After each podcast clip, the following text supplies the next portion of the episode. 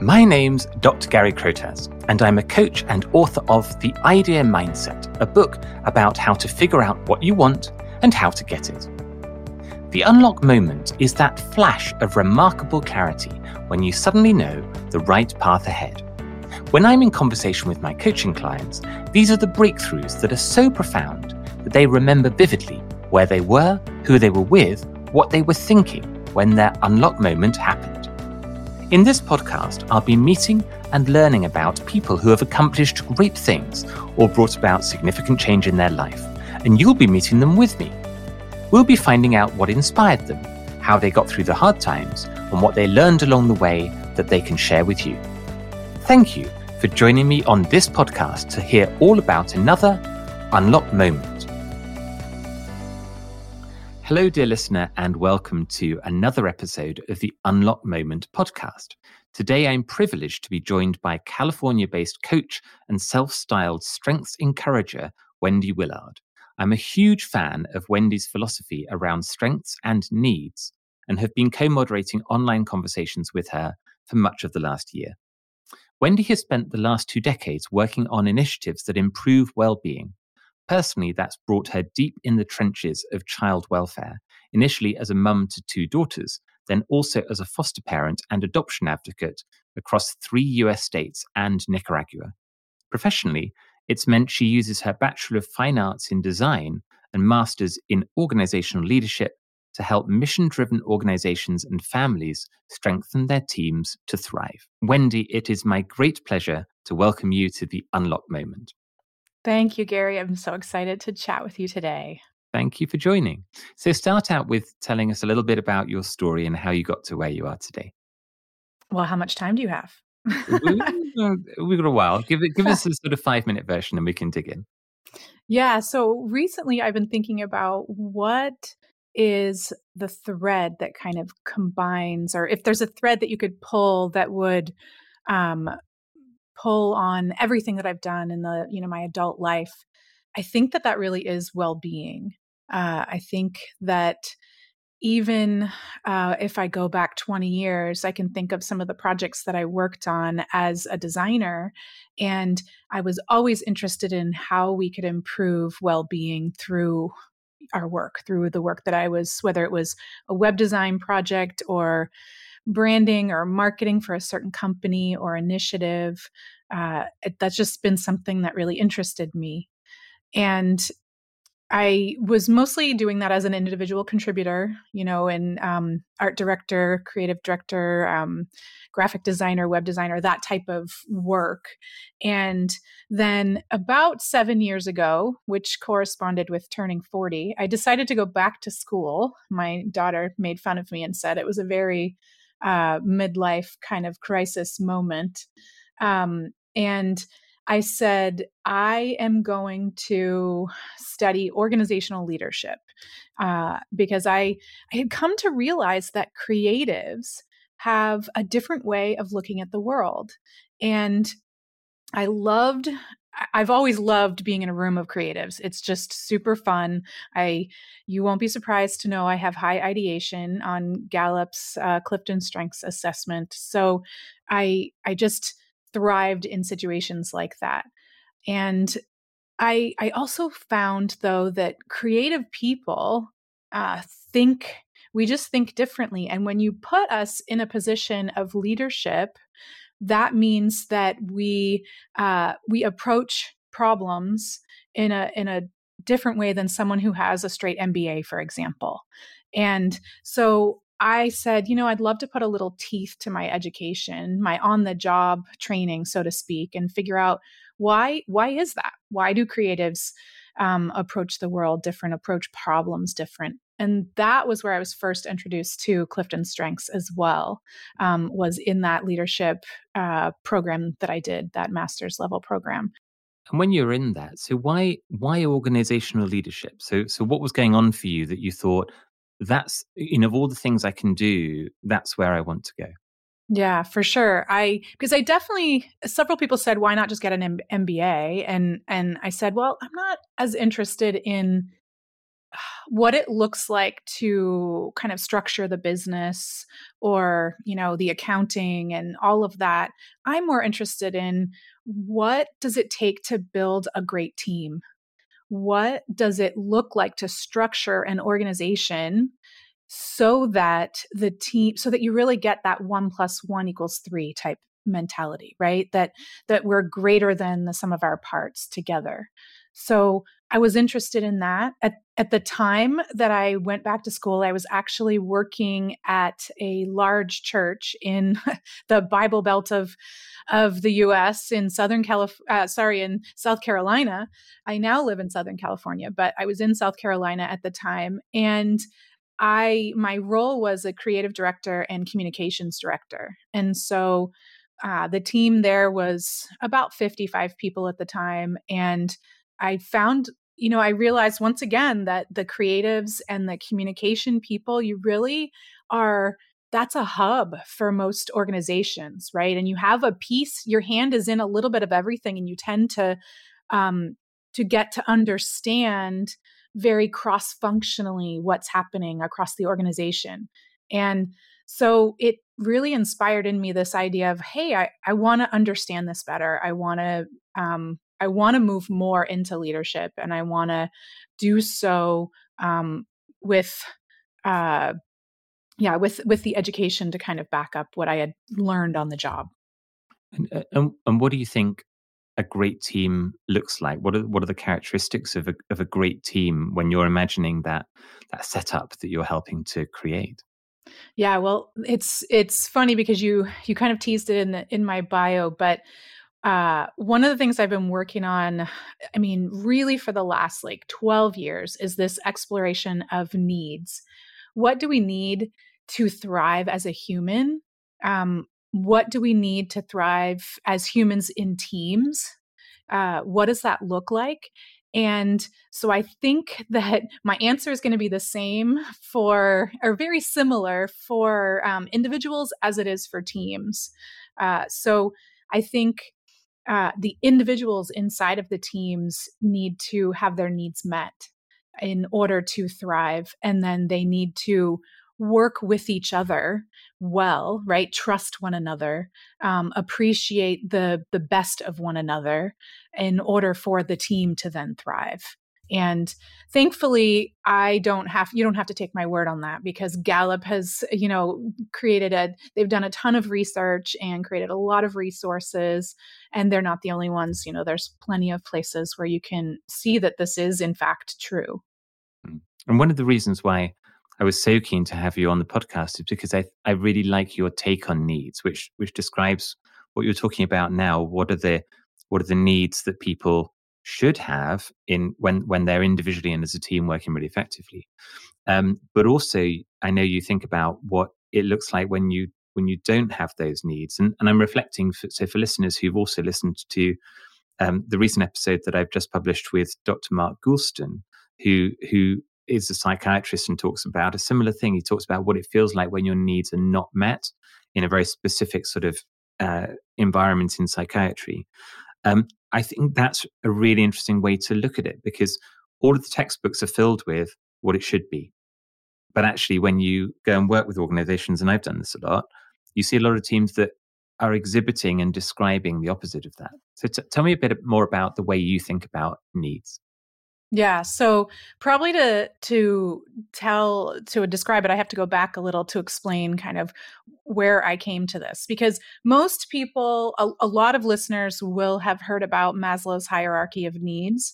Uh, that's definitely something that is taught in schools in a lot of cases and at university and so people hear about that and they understand okay yeah we all have these basic needs one of the things that i found out um, interestingly is that Maslow's research was done um, at a time when you mostly studied uh, men, white men uh, that were of a certain so- socioeconomic class. Uh, if you wanted to look at what it took for people to thrive, you would, you know, look at that type of that group of people, and as it turns out, I was a foster parent in Maryland starting at t- in 2008 and the type of kids that were coming into my home were almost the exact opposite of the type of people that Maslow was researching when he was coming up with his hierarchy of needs. Uh, we've mostly parented at this point now. We are we currently have our 25th uh, teenager in our home, That's and uh, the first two dozen of those were were mostly teenage girls, uh, and we now have a young man staying with us who, yeah, a young man who just turned 18 recently. So I'm I'm really excited to have some to see the other side of it as well, and and what does it look like to parent a, a boy, but but anyway, we had all these teenage girls living with us, um, certainly not all at the same time, but over the course of several years, I'm just noticing, um, you know, they had a lot of the same uh, behaviors that most of us would classify as bad. uh, and social workers would classify, they would say, oh, they're dysregulated uh, you know, whenever they would be behaving in a way that wasn't accepted, uh, you know, normally as kind of normal behavior, well, they're dysregulated. And that, while that describes their behavior, it's not something that anybody, let alone a teenage girl, wants to be referred to as, right? Uh, and you don't walk around saying, "Oh, I'm feeling dysregulated today." It it just and it has dis at the start of it right? It just it's it's a bad word. Like it makes it makes you feel yucky. Yeah. uh, and so i started um, my solution to that was well let's come up with another word. Let's just make up our own word that is different that you feel okay with using. And um, and so that sort of set me on this journey of what would you know in the beginning we just made up whatever words you know like you do with your kids you just say whatever. Um, but eventually i started the more that we had kids like this in our home and the more that i considered my own needs as a human and what does it look like when that's not met the more i wanted to really come up with a real word you know something that actually meant something so that was the impetus of me creating this word slathy, uh, which you've heard me refer to a couple of times before. That's spelled S L A T H Y, and it's actually an acronym. Hmm. So, so unpack uh, that for us. So, what what's in Slathy? So, yes. So, uh, each of the letters in the acronym, well, the first five letters stand for the opposite of what it looks like for a need to be met. And and I I basically I did a ton of research. I asked a ton of people, including a lot of these kids that lived with us. And you know, I said, "What do what do you need really to to have optimal well-being?" And I found that they could all fit into five buckets. And so the first one is worth. And this is what we put in this bucket your purpose, your value, your plans, and your hope for the future, right? And so the opposite of worth is shame, I think. You know, this is one thing, one way that it comes out, the opposite of that. So the the S in shame is the F in S in slathy. Um, so that's the first one. And then the second one is love. And I always like to say that the ABCs of love are acceptance and belonging and connection. And as I learned through these kids in my home and so many other people, you know, that doesn't have to come from your family of origin. You can find acceptance, belonging, connection in many other places. Uh, and so, but the opposite of love is is loneliness. And so that's the L in Slathy. And then the third one is trust. And this is one that I really think we don't give enough uh, credence to in, in our culture because our culture is based on mutual trust. And I think a lot of us have seen in the last two years what happens when trust breaks down. And uh, and yet we don't we don't often think about it. It's just so in um, in you know it's it's just so woven into the fabric of our culture that we don't take a, a, step back and recognize when trust is broken, how much that impacts us. So, in this category, I put um, safety, shelter, and security. Can you trust uh, for those things? For example, um, and so the opposite of trust is uh, one one opposite of trust is fear. Uh, so being afraid, the A is is uh, in Slathy. So we've got the shame, loneliness, afraid. Um, and then the fourth one is rest. And so inside of this, I put, you know, um, physical, emotional, spiritual peace uh, and rest. And so the opposite of that obviously is tired. and uh, so that's the T in Slathy. And then the last one is nourishment. And this is nourishment for your body, specifically in the form of food, water, and physical touch. And so the opposite of that one is hungry, and that's the H. So that gave me S L A T H. And then I grew up learning that I grew up learning A E I O U and sometimes Y, right? So I kind of I kind of added that here that sometimes there's a Y and the Y stands for yucky. And this has a dual purpose. Um, maybe there's something else maybe there's illness going on in your life and uh, so that makes you feel luck- yucky temporarily uh, and also can make you feel slathy um, but also what i found with so many of the kids that have stayed with us is they know that their needs aren't being met but they don't know yet which bucket that it goes into and so the the why is like this catch all that um, it can sit there until they feel comfortable talking about or even just admitting to themselves or understanding what of my other needs haven't been met. So that's the that's the quick version of where slathy came from. Uh, so i guess i should stop for a sec there. I love it and, and, and i want to talk about it because it's such a powerful and simple tool but that idea that you flip around something that is describing what it what it is when it's all great to let's have a conversation about how it really feels because it isn't all great at the moment. I think it, it's so simple, but it's easy to to miss that. And, and as you described, it was a language that you sort of didn't have when you were looking at things like Maslow's hierarchy of needs, which which is the opposite. So so we're here to talk about an unlocked moment. So you know, or moments, but this this sort of flash of clarity at some point in your journey when you suddenly knew this is the right path ahead. And I wondered whether you can bring to life, you know, where in your journey did you have that moment when you suddenly knew this is it? This is what I want to be doing. This is where I'm going. This is what it's about for me. Yeah, and I think moments is is correct there. There's a few, but one that comes to mind is um, really when this became personal for me. Uh, so, you know, it it was easy, I think, in the beginning for me to look at this and think, okay, I'm creating a way to talk about what happens to these other kids. You know, these I was never um, separated from my family of origin as a young child, so I I wasn't. It was easy for me to say it's them and not me, right? Um, I think there have been a lot of situations, though, in the last decade, especially, where I've realized that it's me too, that all of us, you know, have this issue. And one of the first times was when we were preparing to move to Central America.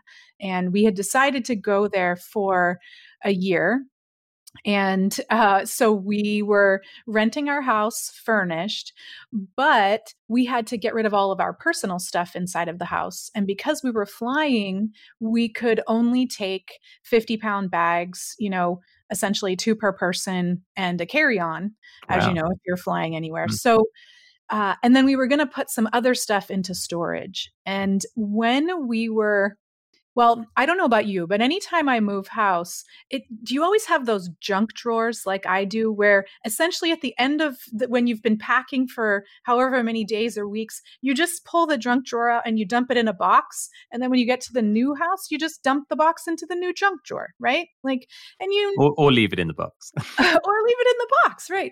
You don't ever really go through it, or at least I had moved enough times that that was my process. And uh, I couldn't do that anymore. I realized, oh, there's that's ridiculous. And so all over the house, I found these proverbial drunk drawers and started create I started a big sorting uh, facility essentially.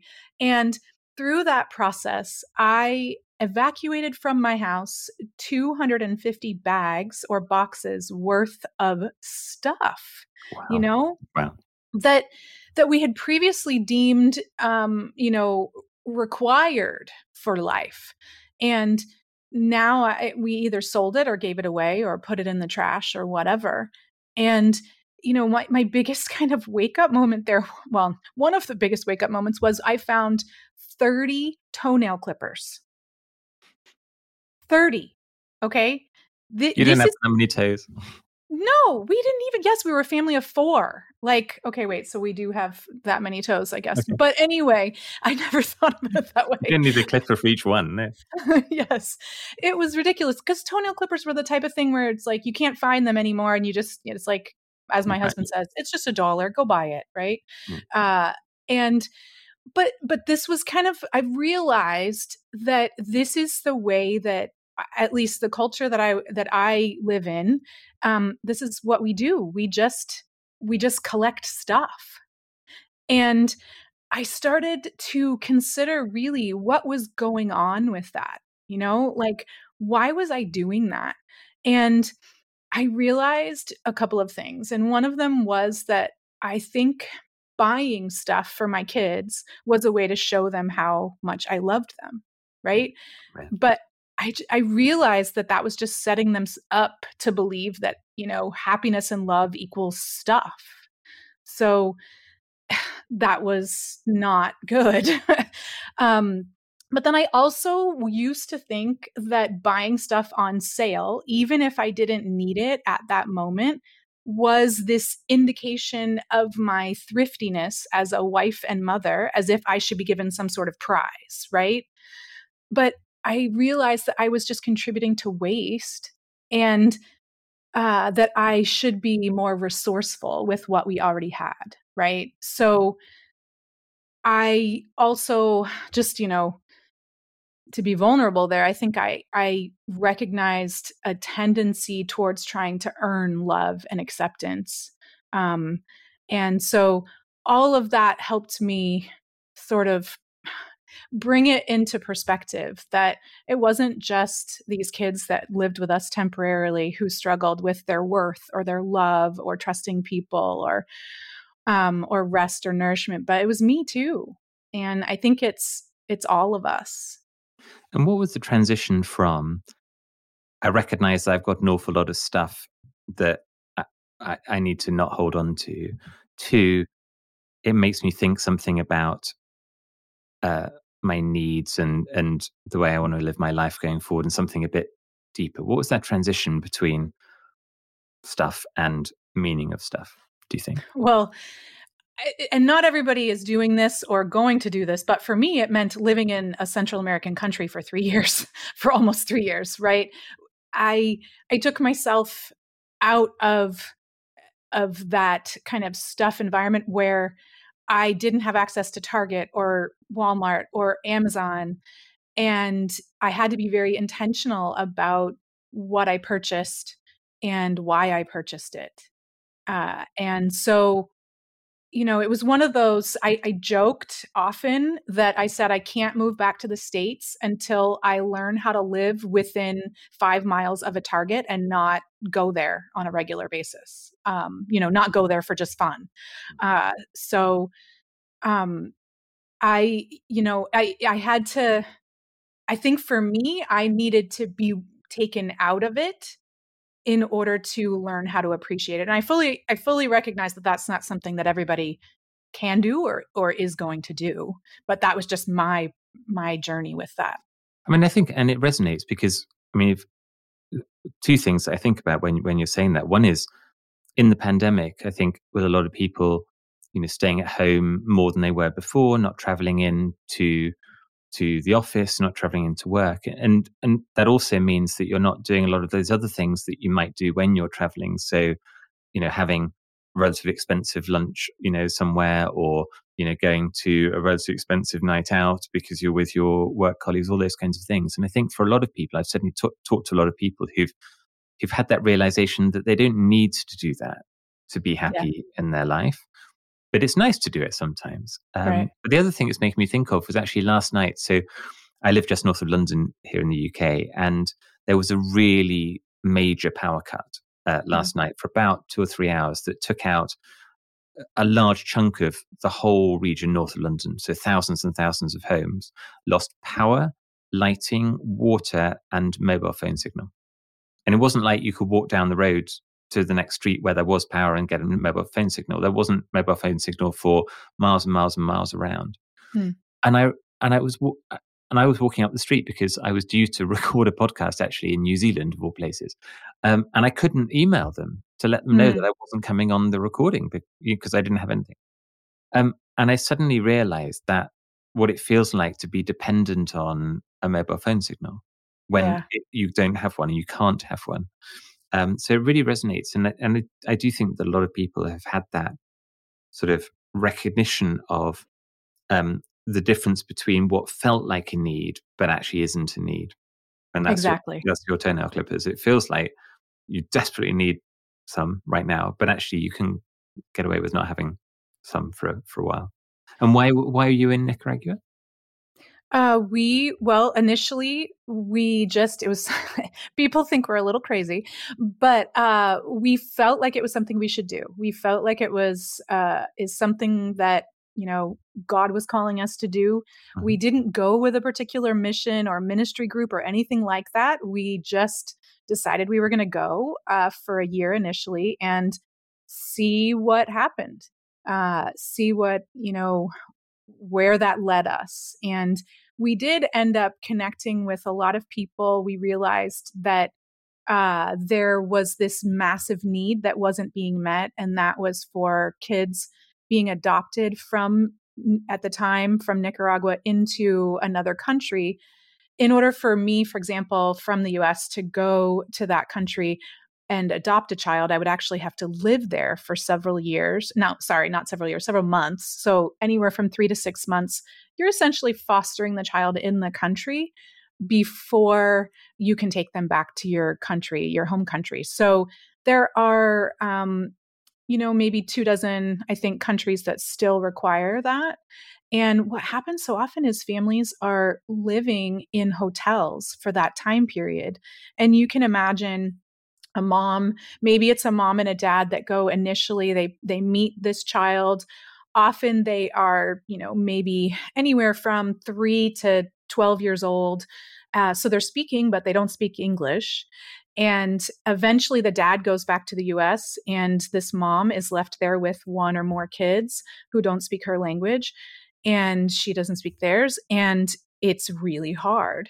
And you can imagine trying to live in a hotel room doing that, not having transportation, and uh, and so we we started coming across these people and realized there was a huge need that if we wanted the families to actually go home intact, that they needed a lot of support. So we started an adoption support ministry there that we um, we eventually did shut down a couple of years ago when Nicaragua closed to uh, international adoptions, or at least to adoptions from the US.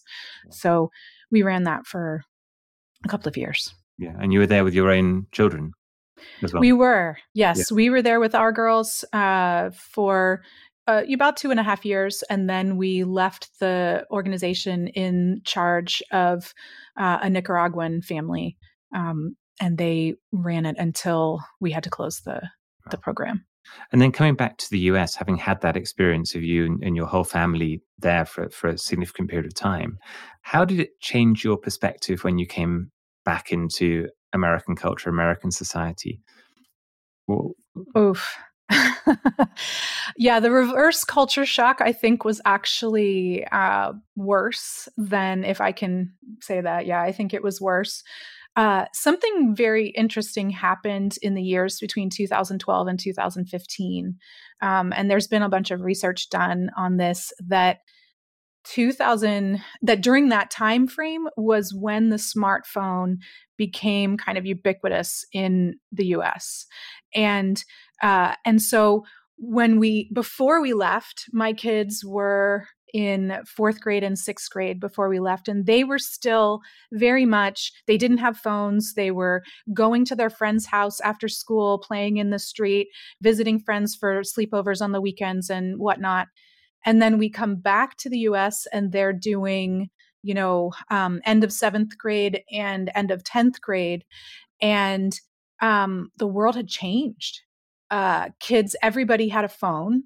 Kids got together mostly online, eh, or they would get together in homes and they would sit on their devices next to each other and play games that way. Uh, and they didn't even really do sleepovers as much. It was it was a very different world that than we at least socially for our girls it was very different than when we had left and so even just looking at like worth and love and trust and how you know our kids needs were really struggled when when we came back. And what that has looked like i think for all of us in the last 10 years looking at how social media uh, and the smartphone how that really impacts our ability to have our needs met. So you had to i'm hearing i think that you had to work quite intentionally to reintegrate in a in a kind of way particularly for your for your girls when when they came back having been out of the country f- for that particular window of time yeah, it was it was really interesting. I think we saw it uh, think about when you if you have a niece or a nephew and you don't see them that often as as certainly not as often as their parents do and then you see them after a couple of months and oh they've grown or you notice what has changed um, i think we were better able to notice what had changed because we had stepped out of the culture for almost three years and came back in whereas it was a very slow change for everybody that stayed here during that time. Hmm. And going through that experience for you and, and, and thinking about this whole philosophy around needs and the work you're doing with it, what do you think you've learned about yourself from going through that experience, do you think? Oh, yeah, for sure. I mean, I still, when I facilitate team sessions around this and when I talk with individuals and, and I love to work with families, you know, I always ask, which of these areas do you think is the strongest for you? And which of the areas do you struggle the most? Um, and and so I've of course had to take a hard look at that for myself. Um, and and I think it's it's for me it's been a lot of the worth. Um, how have I tried to earn my value uh, rather than understanding just you know my innate value uh, as a human and you know accepting that uh, versus trying to earn it um, has been something that I've I've definitely struggled with throughout my life. And what I really resonate with, I, and I hear in you, is that you are anyway a very reflective person, very self-aware person, but you've gone through these particular experiences as well that have caused you to spend a lot of time reflecting on on yourself as a foster parent, you know, traveling and and taking your family with you and so on. Um, so, what if you were to give advice to other people? I mean, not not that people necessarily want to spend time giving advice, but if if you were sort of to reflect on some of the things you've learned that you think other thing other people might find helpful, what what, what do you think comes through from this focus on on needs?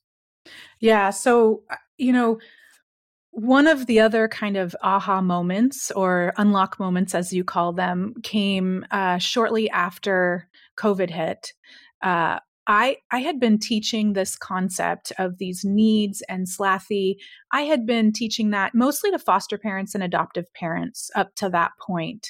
Uh, you know, just that was my application of it mostly. That was how I had come across it and developed it. And so that was where I was teaching it. And then after COVID hit, I started hearing from others, from some of those parents who said, you know, the world needs this right now. Like, I, she, you know, someone said, my workplace in particular, I'm, I'm noticing when we get on these Zoom calls, everyone's slathy, but, but no one knows how to talk about it. And if you ask your colleagues, well, how are you doing? The, the number one answer that you get is probably, well, I'm tired. but I'm okay, you know? Uh, and or or just i'm fine which we know where you're not fine when you say you're fine right um but but i but what i was realizing was again this is really just widely applicable and so i started hearing from people saying my workplace needs this you know could you could you do a team session with my workplace and that really changed my focus and it broadened my focus here and helped me realize do do foster kids need a way to talk about their their their needs in uh, you know with dignity and privacy? Yes but so do people in workplaces. We we all do right? We want a way to come into work and to be able to share with a colleague that you know i'm not doing great um, but when we use the word slathy, it allows you to have to maintain privacy. You don't have to tell them which of your needs isn't being met, right? It's just I'm feeling right now I'm feeling like I have unmet needs.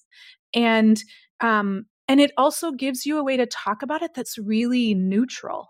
It's, you know, it it's not like I mean, I don't even think we have a good way to do this right now. So I don't even know how to correlate it, but uh but it allows people to do so to talk about this in a workplace setting in a way that um, I think maintains dignity and privacy and honor.